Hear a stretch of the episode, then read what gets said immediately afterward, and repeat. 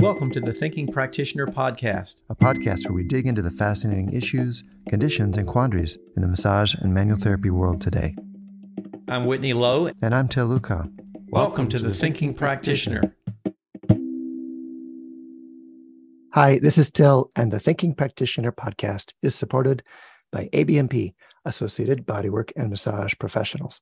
A B M P membership gives professional practitioners like you a package including individual liability insurance, free continuing education and quick reference apps, legislative advocacy, and much more. A B M P C E courses, podcast, and Massage and Bodywork magazine always feature new perspectives and expert voices in the profession, including my co-host Whitney Lowe, including my regular Somatic Edge column, and including our guest today, Cal Kate. Thinking Practitioner listeners can save on joining A B M P at a b m p dot com slash thinking. Check them out. Cal, welcome. Thanks for coming by. Oh, it is my pleasure. I, I will take any opportunity I can to talk with you about pretty much anything. Well, um, likewise. And this is This is a good one. I mean, I my, my initial outreach and to this moment to say, this is a topic that makes me a little nervous. Yeah. And you're just the person that I would like to talk to in that state about this question. Let me just say a little bit about you, and you can say a little more if you want. You're sure. The education director at HealWell, I know, which is a pretty cool organization. Uh, I don't. I remember reading it a couple of days ago. Your mission was like uh, touch, teach, advocate. Is that yep, right? That's that, correct. That is so cool. And then you're also the host of, or one of the hosts of Interdisciplinary podcast. Yep. Yes, where you do some really great conversations. Uh, anything else that people should know about you at this point? Well, I want to clarify, I'm the executive director because they don't really need me to be the education director. That's hey. that's Rebecca Sturgeon. Right. Uh, she, you know, they they ask me questions sometimes, but mostly I'm not the boss. I'm the uh, I'm the show pony. So, but yes, is that what the executive director is? That's good. That's right. We actually we just did a thing in our in our online community um, that uh, where each of the staff uh, leadership staff, because we have a service director, myself, education director. We have um, operations and education, and each of us had to represent various aspects of our job in pictures. And um, for my main like job description, I just put a picture of a little like circus monkey having makeup put on its cheeks um, because I really, I work with such smart people at HealWell cool. and such passionate people who help me to make our messages matter and just to think through the things that are hard about being a person. So if I say anything intelligent, I give all the credit to the, the HealWellians who I get to work with every day. That's great. So, so great to be part of a team. Yeah. Play those roles. Okay. So about a month ago, you posted an essay, mm-hmm. a blog post or something. You called it Strange Bedfellows, and you came right out of the gate with massage therapy has a sex problem. What's, yeah. yeah. So what's the sex problem as you see it? Well, I mean, honestly, we should make it plural uh, okay. because I, I think it's complicated. And I, yeah. I think this is why, you know, it, it's interesting that that blog actually um, was submitted to multiple association publications and various uh, avenues within the profession that all said, nope, no, thanks.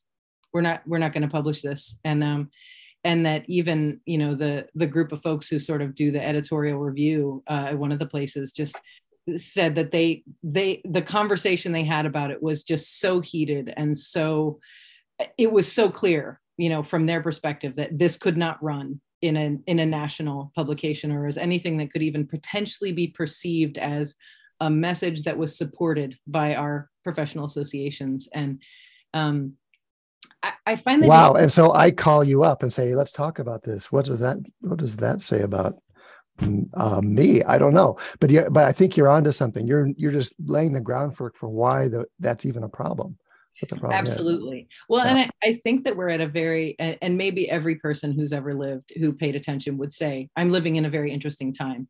But yeah. I feel like we are in a very interesting time right now where the status quo is being questioned in so many ways and so many places. And as much as we sort of philosophically hate the status quo, it's comfortable we have established coping strategies, we have survival mechanisms, we know how to operate with the game being played the way it's always been played. And so when we suggest that we that we bring things out into the open that we've just sort of taken for granted, people go, oh, are you sure you want to do that? Like, I get what you're saying, but that sounds hard. It sounds painful. It sounds, insert unpleasant adjective. It just sounds like a thing I'd rather not do.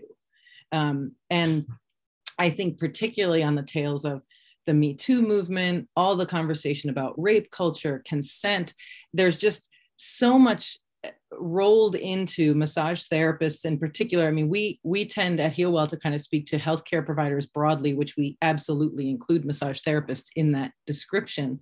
But that massage therapists in particular really um, get upset about the idea that humans are sexual beings and that sex could even come up in our treatment rooms. And, you know, it's not, people are sexual beings.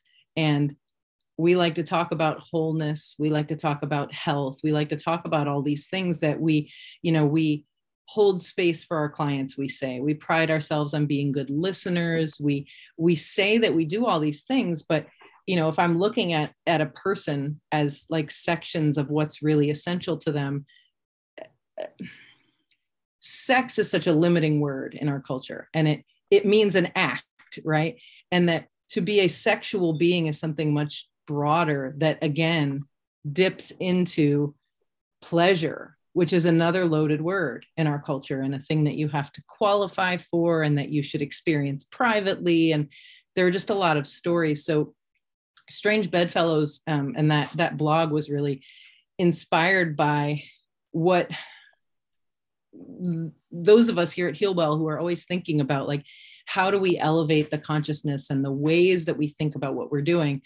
We started looking at, you know, that now there are sex work advocacy organizations that are getting involved in legislation in ways that could wind up affecting massage therapy regulation. And that because we continue to skirt around this conversation, it doesn't occur to the sex work advocacy organizations to reach out to massage therapy.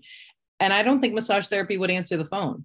You know, if they called as a profession, we would say, that's not us. We don't do that, which strictly speaking is accurate. Massage therapists are not sex workers, but there are also some massage therapists who are sex workers. And my biggest concern about this whole confusing, well, gosh, I don't have one single concern, but one of my big concerns is that what we wind up doing in trying to create distance between massage therapists and those people is that we demonize sex and, and the sexualness of our humanness, and that people who want sex or who would ask for sex are bad people or are those people. And how do we have this conversation without having people who have actually been victimized in their practices, people who have been stalked, assaulted, people who have a history of sexual assault, people who are reasonably triggered and have actually perhaps experienced unsafe things in their practices? How do we have this conversation without the perception that what we're saying is that doesn't happen or that doesn't matter?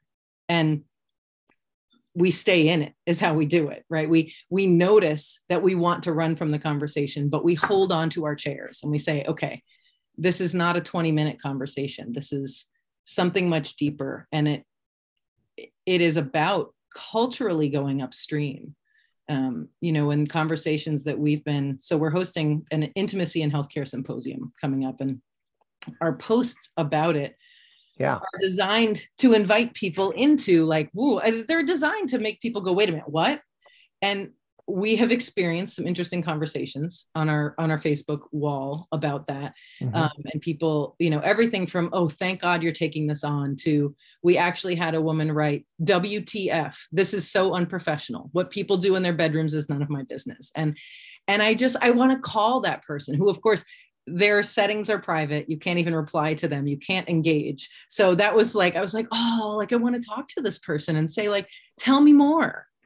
Yeah. Well, that's maybe, maybe we're replying now. Maybe there's lots of ways yeah. to reply, but so let me catch up a little bit. That's really, yeah, yeah. Sorry, that was a lot. Great. No, that's good. You're saying there are multiple problems, and they yeah. include the fact that it doesn't get talked about.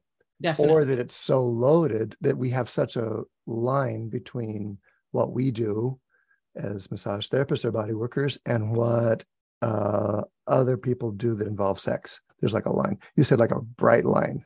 Yeah. And you call it, try to make it bright. An imaginary line, or what'd you say? Something like yeah. that. Yeah. Imaginary. Because, and see if I'm, see if I'm following you, uh, touch, intimacy, pleasure, senses exist on a continuum. Absolutely. And we uh, we don't work in just one spot on that continuum from our side of it either. Exactly. So you're saying that because we pretend like we do, because we draw a line, we're missing conversations, we're missing uh, awareness of what's going on, and we might be setting ourselves up through various blind spots.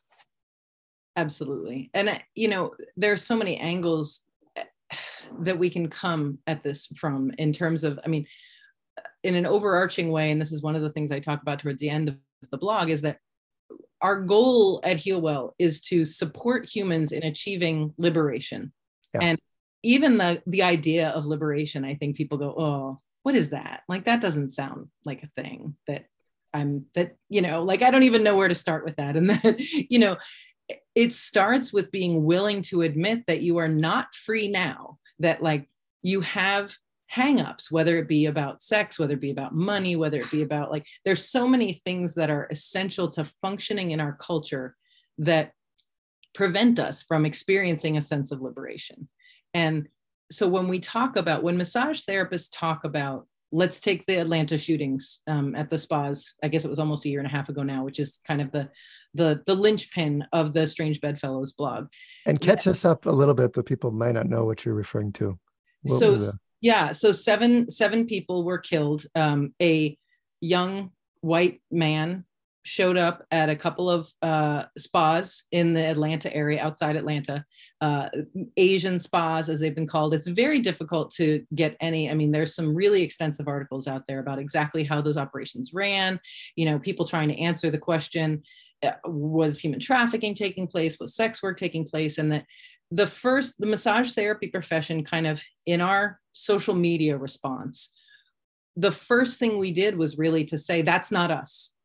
You know, this is a shame that these things exist. Like, we didn't even take a beat to say, wow, seven people were murdered by a person who, and this is the part that I think, ugh, there's not one part, one of the many parts is that what has to happen in your life to feel like taking a weapon into a place and shooting people you've never met is, is how you're going to discharge whatever feelings you might be having. And that, In, in a lot of ways, so a bookend of that woman who said, W T F, this is so unprofessional.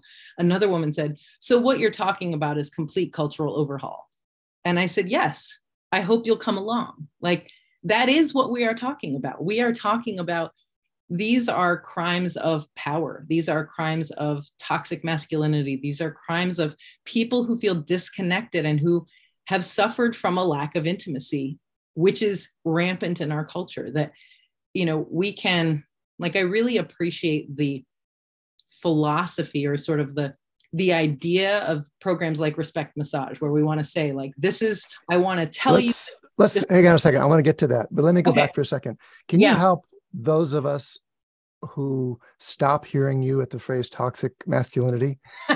yes. About yes. what you, what you're referring to and what you mean?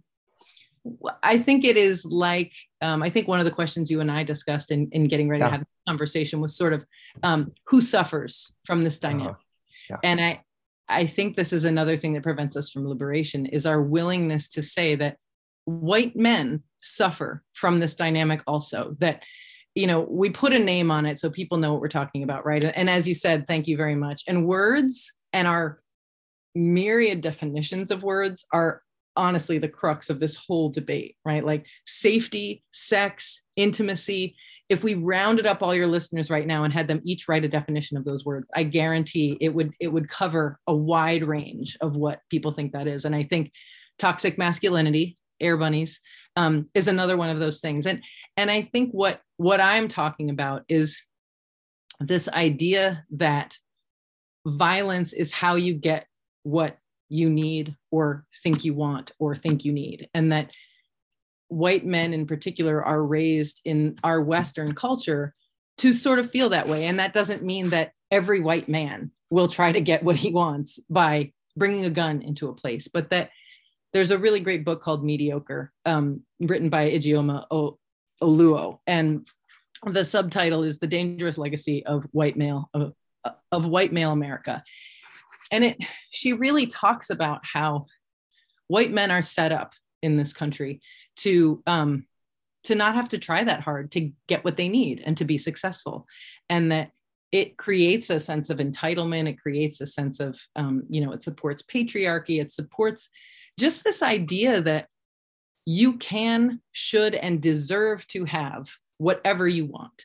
And that, you know, in this, in the case of the Atlanta shootings, the shooter said that he did what he did because he was tired of being tempted by these women in these establishments. That sounds it's like- It's the shadow side. You're saying it's the shadow side of empowerment. It's Absolutely. A, it's an over-the-top entitlement in a way that has lots of implications and lots of historical ties in there. Absolutely. So you were about to talk about Respect Massage too. Yeah, well, I think so. I think that this is, you know, uh, the massage therapy profession. I I've been in the profession for seventeen years, which I think some people would say is I'm still in my infancy, and I'm I'm open to that feedback for sure, because massage has been around for a long time, and I feel lucky to have as mentors people who have been in this profession for much longer than that. But I feel like in the seventeen years that I've been in this profession, I have seen an ongoing sense of wanting to have our cake and eat it too. That we, we talking, speaking of entitlement, massage therapy wants to demand respect while we deregulate ourselves, while we continue to be unable to elevate education standards on a national level. And I'm not just talking about ours, I'm talking about competency, that anytime we get close to sort of pushing that level higher, there's just sort of a sense of like, well, some people won't be able to come, or, you know, how do we do it without making people unhappy? And, um, you know, I feel like Respect Massage feels to me a little too black and white, that it's sort of like, if I put this sticker on the window of my practice, on my website, I will not be victimized by people who are seeking sex.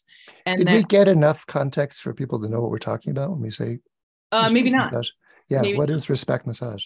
So uh, a few, I guess it was probably six or eight months ago, maybe. It might have been a bit longer than that. Um, A B M P launched a program called Respect Massage, and it um, provides some basic modules about sort of um, how to look for sort of buzzwords, maybe like if, if a person is calling for a massage and they might be actually hoping to get sex or some sexual act as part of that, that there are certain words that people use that you can use to sort of screen out, and how okay. to just really how to, I'll just, I'll expose my bias and say how to pretend that by knowing buzzwords and putting a sticker on your practice, you can make culture be different. And so my, my struggle with that is I understand the desire of the profession to keep practitioners safe. And I understand the fear of practitioners. I have had people who, it is a triggering event. I feel like a very I guess sort of sexually open and, and sort of liberated person. But when I have been asked for sex in my practice, it is very unsettling. And yeah. I feel like I have good communication skills. I set clear boundaries. There are a number of things about how I practice that you would think would quote unquote protect me from that. And as long as I practice in America and in a place where people are stunted in the way they experience intimacy, the ways they think about sex, and the ways that the public is allowed to think about massage therapy, I think we have to go a lot deeper than a sticker on our window and some basic modules. Like, I think we have to go into ourselves and say, what are my stories about sex? What are my stories about people who would ask me for sex when, quote unquote, clearly that's not what I do? And how do I, you know, I was talking with a male colleague uh, just a few days ago who said that um, he had a gentleman that he was working with. He did the whole session, and toward the end of the session, this client asked him, do you do releases? And, and he said, my practice is so like clinical. I was thinking, is he talking about like a medical release? Like, what is he talking about? And, and basically the client came out and said, no, like, do you offer hand jobs? And my friend, my colleague said, that's a misdemeanor.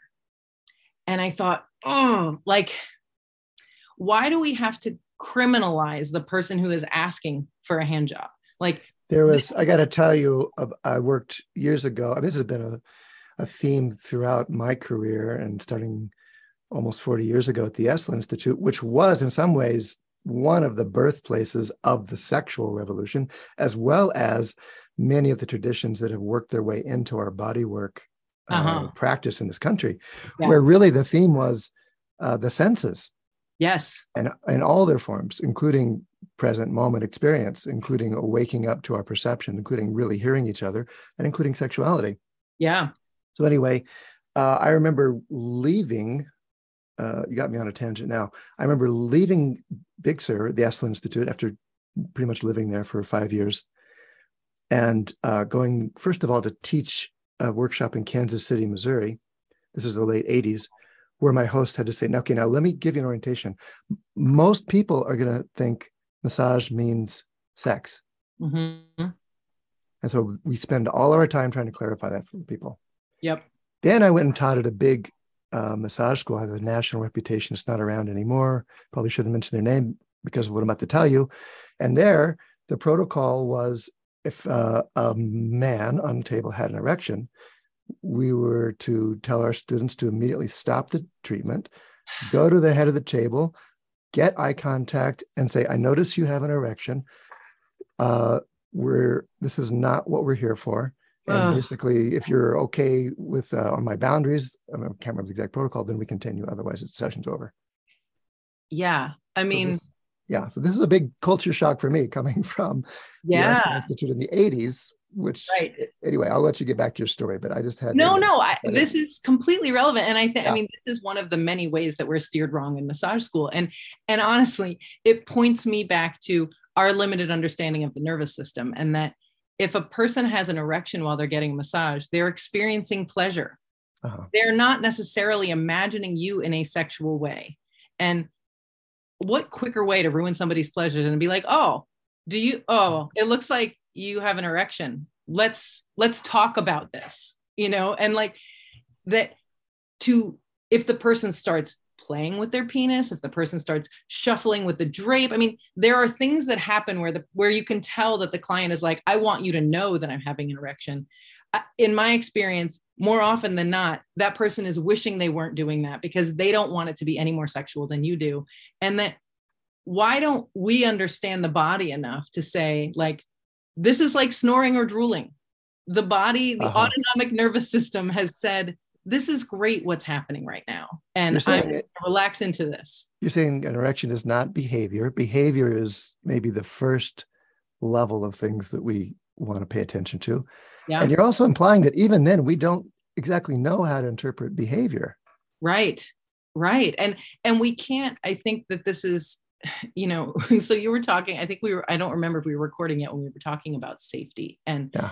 I do a lot of work in the, um, diversity, equity, belonging space, and kind of specifically supporting white people in understanding their role in undoing the dynamics of racism, or at least becoming more aware of whiteness and what it means. And that what we talk about when we start any of our classes is that this is not a safe space. This is a brave space, which means that mistakes will be made and that everyone in this room is going to believe and think the best of each other. And that my questions will come from curiosity rather than accusation. My mm. assumptions about you, I will bring greater awareness to them. And that if a mistake happens, we are agreed that it was a mistake from which we can either choose to become further apart from each other, or we can invest in repairing this and, and drawing wisdom from, wow, let me fully understand the dynamic of what went wrong here. And I, I think one of the places where people um, stop listening or feel like this is like, we're sort of Pollyanna, right? For thinking this is, this won't keep you from being victimized. Having good boundaries, having good communication, it will help. I think having better education and sort of establishing massage therapy as less of a luxury service possibly could help. But this is a even well beyond our profession, cultural thing that we need to address about what is intimacy, what is not intimacy. We've had a number of people say in various responses to our social media things about the, our upcoming symposium. Well, intimacy is great, but not in my treatment room. I have news for you. Massage is intimate. Touch is intimate. Being vulnerable, which our clients are agreeing to be naked and prostrate while we are standing and clothed, that is a vulnerable position. And as a caregiver, I think we do our best work when we are also in some degree of vulnerability.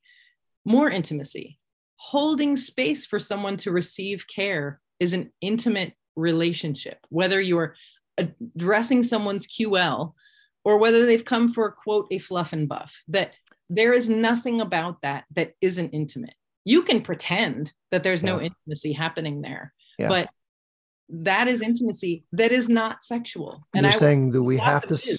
Yeah, we have to be in the same waters. We have to be willing to swim in those waters of intimacy or connection, or in order to even have an effective connection. Absolutely. Okay. And and I think we get confused too, because so you have a client who's single and they say, I'm single and this is the only touch I get. Huh. And how many massage therapists like take in a breath and go, oh God, like make right. this moment pass. And it's like, this person isn't saying, please have sex with me. Uh-huh. They're just saying, thank you for bringing touch and pleasure to my body, because that's so, not a thing I get from a partner right now. That's that's a great example. So what are some uh, alternative responses to hoping the moment will pass? I'm so glad to hear that. Thank you for telling me that. Like, that's it. We're not suggesting you become an ad hoc talk therapist. You don't have to process it when your elderly client says, this is so great. I really... Clients will say, elderly clients. I had an elderly client say, I really miss sex with my husband. He died last year. And this one was like in her seventies. And, you know, like I noticed my bias about older people and sex. And I was like, oh my God, I'm the worst person ever. Of course you do. Like that makes so much sense. And, but I can see that being a session jarring moment for lots of therapists, because this person just mentioned sex and they're old and they're like, how many biases got yes. called into question by this simple sharing that we talk a lot in oncology massage and palliative care massage training about how many of the things that our clients share with us, it's like they're putting a hook in the water and they want to see if you will bite it or if you're going to swim past it and hope it doesn't catch you. And when somebody shares something like that with you, they're wondering if you can hold it. And if you respond like, whoo, let me just change the part of the body I'm working on, or, you know, you make a joke or just try to diffuse it, you have told them that you're not a safe place to, to share that information. I get the analogy, the hook in the water, your client saying something that you could respond to, you could take the hook. Yeah. I want a different, I want to, I want to figure out a different analogy, because that still sounds like there's a, there's a fisherman. And That's it's true. about it's about yeah. taking the catch, you know, and getting hooked. We talk about getting hooked psychologically yeah. or whatever.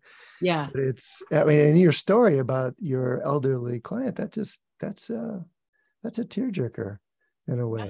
Yeah. She was and, she was just share. I imagine I don't know idea, but she was just sharing this incredibly intimate, longing yeah. feeling that your touch and your situation was evoking in her. Yeah. And maybe you're right that the the. The reframe would be something like, she's asking if you'll play there in terms of her feeling, her feeling yes. of belonging. Yeah. And, and I think the other mistake people make when we talk about this is that, is that I'm suggesting, or that we're suggesting, that you engage in ongoing conversations with people about their sexual activity. You may never talk with ninety-eight percent of your clients about anything overtly sexual or sensual. Okay, but let me you, go ahead. No, you you mentioned. I mean, your and your uh, your blog post, you had the phrase "sex work is work," and that's a phrase that I'm seeing more as I start to read into the backstory here and see what's going on in the culture. Yeah, can you say anything about that? Well, I think that you know one of the questions that you had asked me in preparation for this was yeah. um, what are the counterpoints to the established narrative, and what voices don't get heard? And I feel like this is another thing that's at the crux of our inability to have a, a useful and productive conversation within the profession and across professions about sex and boundaries and intimacy and all of these things, is that there are tons of voices that impact our understanding of this situation that we don't ever hear firsthand. So we make up stories for sex workers because we don't directly engage with people. Most of us don't have a relationship with someone who is a sex worker. So our stories come from T V, from, you know, Special Victims Unit, Law and Order. They come from our assumptions culturally that these people, air bunnies again, are something else, and that they are people who can't find a better job, who, you know, have a history of abuse, who, and when you really look at the data about people who consider themselves sex workers, that's not the standard. But because those voices aren't lifted up, we have no choice but to make up stories for them. And those stories support our narrative that we are better than them. Mm. You know, you said something like two million people, you said state statistics, two million people in the U S are in some way or shape or form sex workers. Yeah. Six times as many body workers would identify. Those are people who would identify on a survey that they are sex workers. So the estimate is actually that there are quite a few more people who are doing that work. So you're saying it's really common. You're saying we have lots of assumptions we don't know because it's so marginalized and invisible, and we and, we fill you know, in the blanks. And the human trafficking community as well is another, like people who have been trafficked. Those are not voices we hear. The dynamic and the places where massage therapy does and doesn't overlap with human trafficking and poor regulation is really poorly understood in our profession. And even the loudest, sort of most educated voices in that space have a, a sort of myopic focus on like, this is how we stop it in massage. And I feel like the invitation here is to go much broader and say like, what human suffering is leading to these dynamics? And how do we keep healthcare providers of all kinds safe while we address the power dynamics and the class issues and the patriarchy and all the things that lead to these bad actors, as we like to call them, and these potentially dangerous situations? We can't just say, well, we have to go far upstream, because those solutions will not be realized for thirty, forty years. Right now, people are, or at least feel like they're in danger. So we do need to do something, but I feel like we tend to be reactive and sort of Band-Aid oriented. And like, how do I make it so that I don't have to feel uncomfortable? And you, there aren't any sustainable solutions within comfort. I see. So for solutions, we might have to be uncomfortable, you're saying. Mm-hmm. But you're, I mean, the trafficking topic is so uh, powerful. I, a few years ago, I wrote a chapter for Susan Salvo's book about mm-hmm. it. So dove into it, did a bunch of research, and just completely opened my eyes to it. Like you said, it was invisible to me. Didn't Absolutely. Even realize the extent and the depth. And even then, my it was almost like realizing what I don't know, because there's such a broad range of experiences. Yeah. And I, anything I say about it is going to miss the, you know, miss the diversity that happens within that. But the fact that it is some of probably the most concentrated human suffering in a way, not just in the sex industry, but also uh, things like online scamming. There's basically oh yeah, human trafficking where people are being forced to work as programmers for for scamming operations. All sorts Absolutely. Of crazy stuff. Yeah. Anyway, I want that's that's going to be a future episode. I uh, there was a probably the story could be repeated in any city, but there was a recent story in Denver where a client went into a massage establishment and was asked if he wanted a happy ending or whatever the phrase was. And he was shocked. He thought he was coming for a therapeutic massage, and asked the practitioner about it. And she started crying. Yeah. And he realized she was really upset. Mm-hmm. So he went to the police, and that ended up to, you know, closing the whole place down. But that's where the story in the newspaper stopped. Right. Too. I was like, right. Okay, so what happened to her? Right. What happened to get there? And what? Yeah. How did she get here? What happened to her family? Yep. You know, the money she owed. Who knows? I'm making up all these stories. I don't know. Yeah. But what what happens next? Not only to her, but then you're saying, what are the human dynamics on on the consumer side, on the societal side, on the host country side as well? Absolutely. Allowing that to happen. Yeah. And we miss. I think if I get your point, you were missing the chance to constructively engage in that by. by spending our time making distinctions. Absolutely. I mean, it, and it really is about, it boils down to the very human desire to feel safe and to maintain comfort.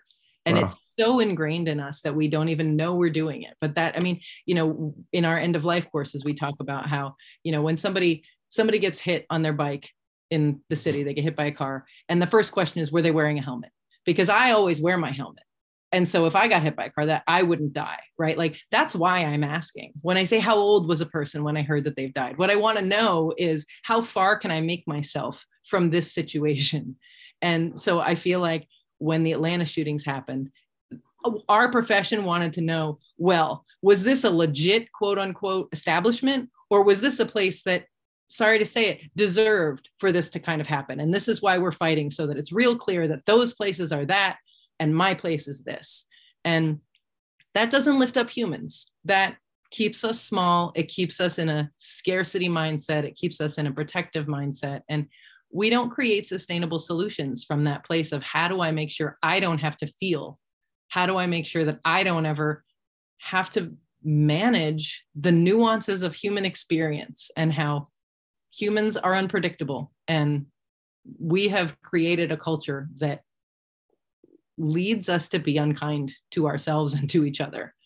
And those are the the big issues that we have to solve, but we we will not solve them if we keep fighting each other, and if we keep demonstrating that what we're mostly interested in is our own personal safety. Mm. Mm. Wow. Okay, so how hmm. Let's let that sit for a second. Yeah. How about us? How about us as practitioners? That question, how do we take care of ourselves around this? Yeah. Our well, own safety, but also our own physical uh, humanness, you could say. Yeah. Well, I mean, no, nobody's going to like this answer, but it does start with you. What yeah. are what are your stories about uh-huh. pleasure? Well, yes, certainly for you, Till, it starts with you. I'm but for, okay, you know, I'm on. Whoever out there, it starts with them. That in each of us, before uh-huh. we get into this like really loudmouth advocacy that we love to do, we see a problem and we want to sign a petition, we want to send money, we want to whatever it is that we feel we have to do something outward. What we're doing when we do that is discharging the feelings that we're having inside that we wish we weren't having, right? Mm-hmm. We want to do so that we don't have to be with the conflictedness inside us. Like, this is so exciting to me because it's so difficult. There are so many layers. There are so many feelings. There are so many opportunities for us to live differently, to see each other differently. And so I feel like whether it's taking care of our clients or taking care of ourselves, we can't do either of those things until we look inside ourselves, mm. until mm. we notice the stories we're telling. Like, what are your stories about sex? What are your stories about pleasure? Um, you know, asking yourself, when was the last time I allowed myself to feel pleasure? Mm. What led to it? How did it feel after? How many stories cascaded in about whether or not I deserve to have that pleasure? Or if I would mention it to anyone, is this my secret thing? How quickly does pleasure shift into shame? What mm. are the dynamics inside me? What did I learn from my parents? What did I learn in college? What am I learning from movies and, you know, all sorts of different places that we would say don't influence us, but the voices we hear in our heads are so often not our own. And so can we understand that we are also, you know, I feel like this became so clear to me with COVID that massage therapists were very upset, understandably, that we couldn't touch people for an extended period of time. And then when things started to lift and people started to come get massage again, and I saw in so many places online and heard so many people say, like, I'm so glad because these people have been isolated for so long and now I can, you know, and it's like, you're one of those people. And like, what's happening in your clients' bodies is also happening in your body, and, or yes. isn't happening, and that you feel the same loss, you feel the same struggles. So we get this like position of expertise that we create for ourselves that makes distance, as though I can address the problems in your body, but never get very well acquainted with mine. Mm. And that is never going to work. You're asking us to look at our relationship to pleasure, our own. Yeah. and the history, baggage, assumptions, stories we have about that. It just brings to mind, I mean, a lot for me personally, but there's also the idea that we spend in my particular niche in the field, a lot of time thinking about pain. Yeah. And in some ways, the counterpoint or the answer to pain really is pleasure. Yeah. And it's not like it's either or. It's almost like all pain gets more bearable if there's also pleasure, in a sense. Absolutely. Well, and I think, you know, this is another story. Massage therapists, we love to tell this story about how we improve function by addressing musculoskeletal issues, issues and through like manual manipulation. But Sounds I, good. I've, right. And, and I don't think that's wrong, uh-huh. but I think that people come back to us because of the intimacy they experience, because mm. of the connection, because of the, it's a sensually oh pleasurable experience to receive a massage. And the same is same is true for my workshops, by the way. Yeah, undoubtedly. So, yeah. We advertise all the technical stuff. Yeah. They come back yeah. because of the intimacy, because of the connections, because Absolutely. Of the togetherness we experienced. And we have a story that that is somehow less sacred or less important or less uh-huh. valuable, that if people are just coming back because I make them feel good, then how can I be a healthcare provider? How can I be a technician, a clinician? The stories that we say that we sort of want to elevate ourselves beyond pleasure. What could be more valuable than pleasure? Yeah, that's right. So, and the pleasure that I do derive from when I came in, my knee prevented me from playing tennis, riding my bike, doing some other pleasurable activity. So not only did I feel pleasure and maybe some discomfort while you uh-huh. were working with me, but now I have the pleasure of being able to do with my body what I want to do with it. That is pleasure. We we should just nice. Like say the word pleasure to ourselves in the mirror and just like get comfortable with saying. All right. We're going to work that into the title somewhere. Excellent. I can see Excellent. That. No, that's so good. That's great. All right. So uh, anything else before I ask you about your symposium? Because I do want to hear about that, but any, any other points you want to make or things you want to touch on? Oh man, there's so much. I, I guess yeah. I would just say that if you're having feelings, listening to us having this conversation, that is a sign that there's more here. And you can be with those feelings and you can feel them and let them change and let them shift. And, but feeling is not an indication that we should run away. And you're I, talking to the people that made it this far into the episode. I, well, truly. I mean, right. And, and bless you, all of you. Yes, if you made it this far, there's something to learn. That's good. Totally. Great. Anything else? Uh, that's probably good for now. That's good for now, huh? So tell us yeah. about your symposium. What uh, you, you know, you, I imagine that's part of your answer to these problems you start naming is your idea of having a symposium. But what specifically did you want to bring forth? Tell us about the presenters, anything else? Yeah, well, you know, it's interesting because we started down this road a few years ago, um, sort of inspired and invited by one of our social worker colleagues who um, is a palliative care social worker uh, who just like on a whim asked one of her elderly palliative care folks about their, if they were getting touch at home or how has their illness or their partner's illness affected their sex life, something like that. Um, because it, one of her colleagues had said like, that's not, people don't want to talk about that. And this person very much wanted to talk about it.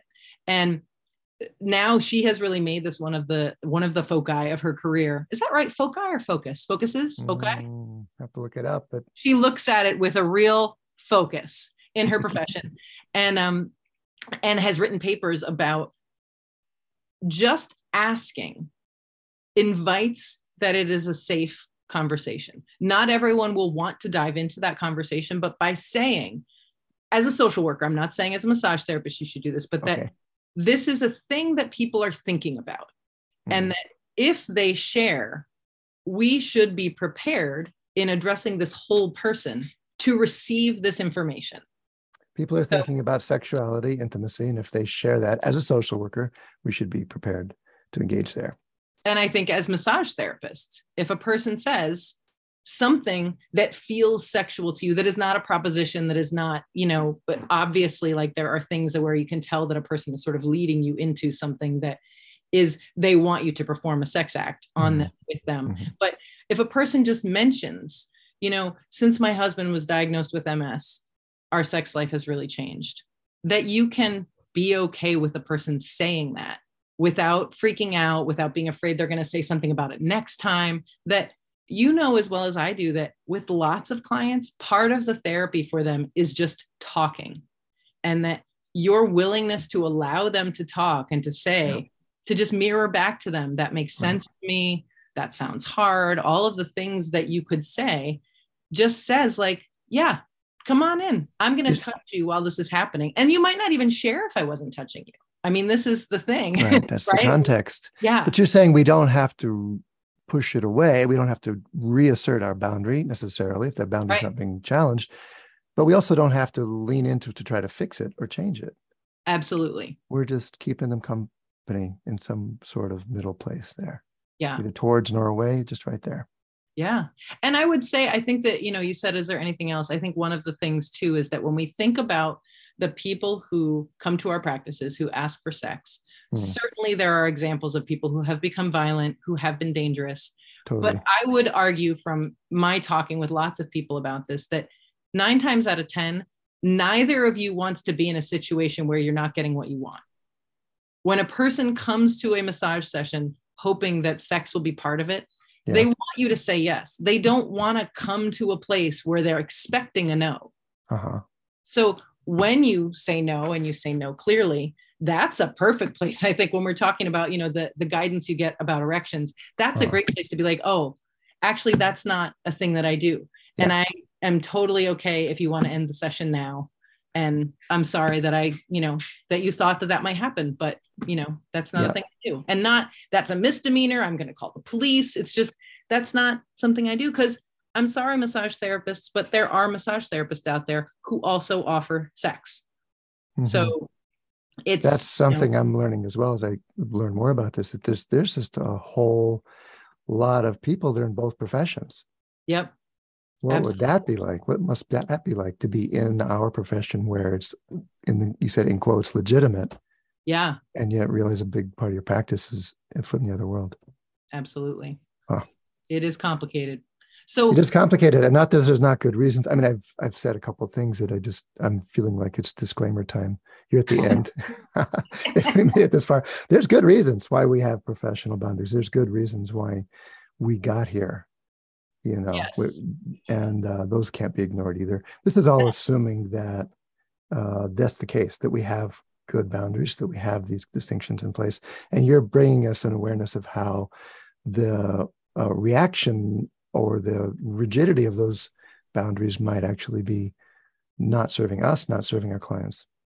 And that's really, I mean, uh, speaking of stories we tell that aren't useful, boundaries and intimacy are not antithetical. In fact, yeah. the way you create safety is by having clear boundaries, mm. and safety fosters intimacy. So it, it actually, you can have all of that, but wow. boundaries aren't solid.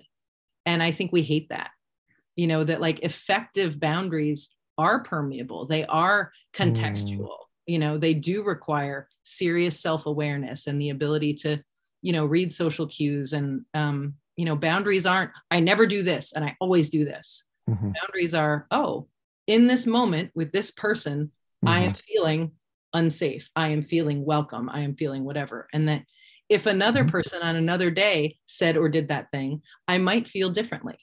Mm-hmm. And that I have to be open to the nuanced reality of human experience. That's it. Yeah. Okay. Tell us one thing about your presenters. And your symposium? Um, oh, gosh, they're amazing. They are. I think the thing I want to tell you is that we were very nervous calling all of them because they are big potatoes. Huh. They are published researchers, authors, subject matter experts on a national and sometimes international level on Good for you. Sex advocacy, disability advocacy, living in big bodies. Um, we have a woman who is a professor of gerontology who's going to talk with us about intimacy and um, as it relates to older adults, like, and every one of them was so excited to be invited to the symposium. And almost all of them said, oh my gosh, hang on while I open my virtual Rolodex. You have to call this person. You have to call this person. Mm. We should have this voice represented. These are people for whom there are no stupid questions. These are people mm. who are coming to this event with us to answer the questions that people are afraid to ask. And we're hosting it on this amazing platform that will allow us to have small conversations in breakout rooms between presentations and really allow people to connect. Um, if people register and they can't come, they can watch the videos later. Mm-hmm. Um, you will miss out on those small breakout groups because we won't record those to really, again, foster intimacy and allow people to share as openly as they'd like. But um, we have incredible panelists, people who just have lived, worked, and breathed in this space of liberation, of advocacy, of blowing up the status quo in the service of all humans for many years.